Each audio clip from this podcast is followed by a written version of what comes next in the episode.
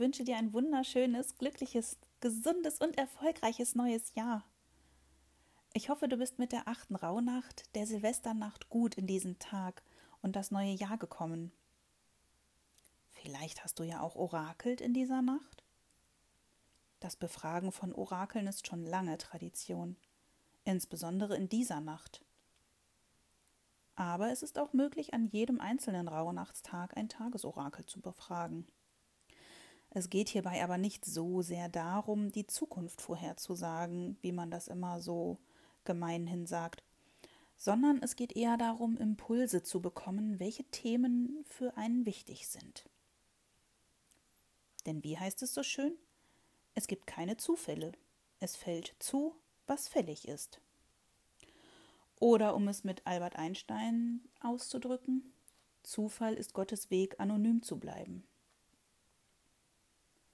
Welche Orakelmethode hast du genutzt? Hoch im Kurs steht ja das Bleigießen oder auch jetzt Wachsgießen. Viele legen auch Tarotkarten oder andere Impulskarten es gibt so wunderschöne, vielfältige Karten, da ist für jeden etwas Passendes dabei. Unser Edelsteinbegleiter für den heutigen Neujahrstag ist der Amethyst. Er reinigt Raumenergien, sorgt für erholsamen Schlaf und bringt Klarheit in die Gedanken. Er unterstützt auch bei der Meditation, führt dich tiefer und konzentrierter in deine Innenwelt.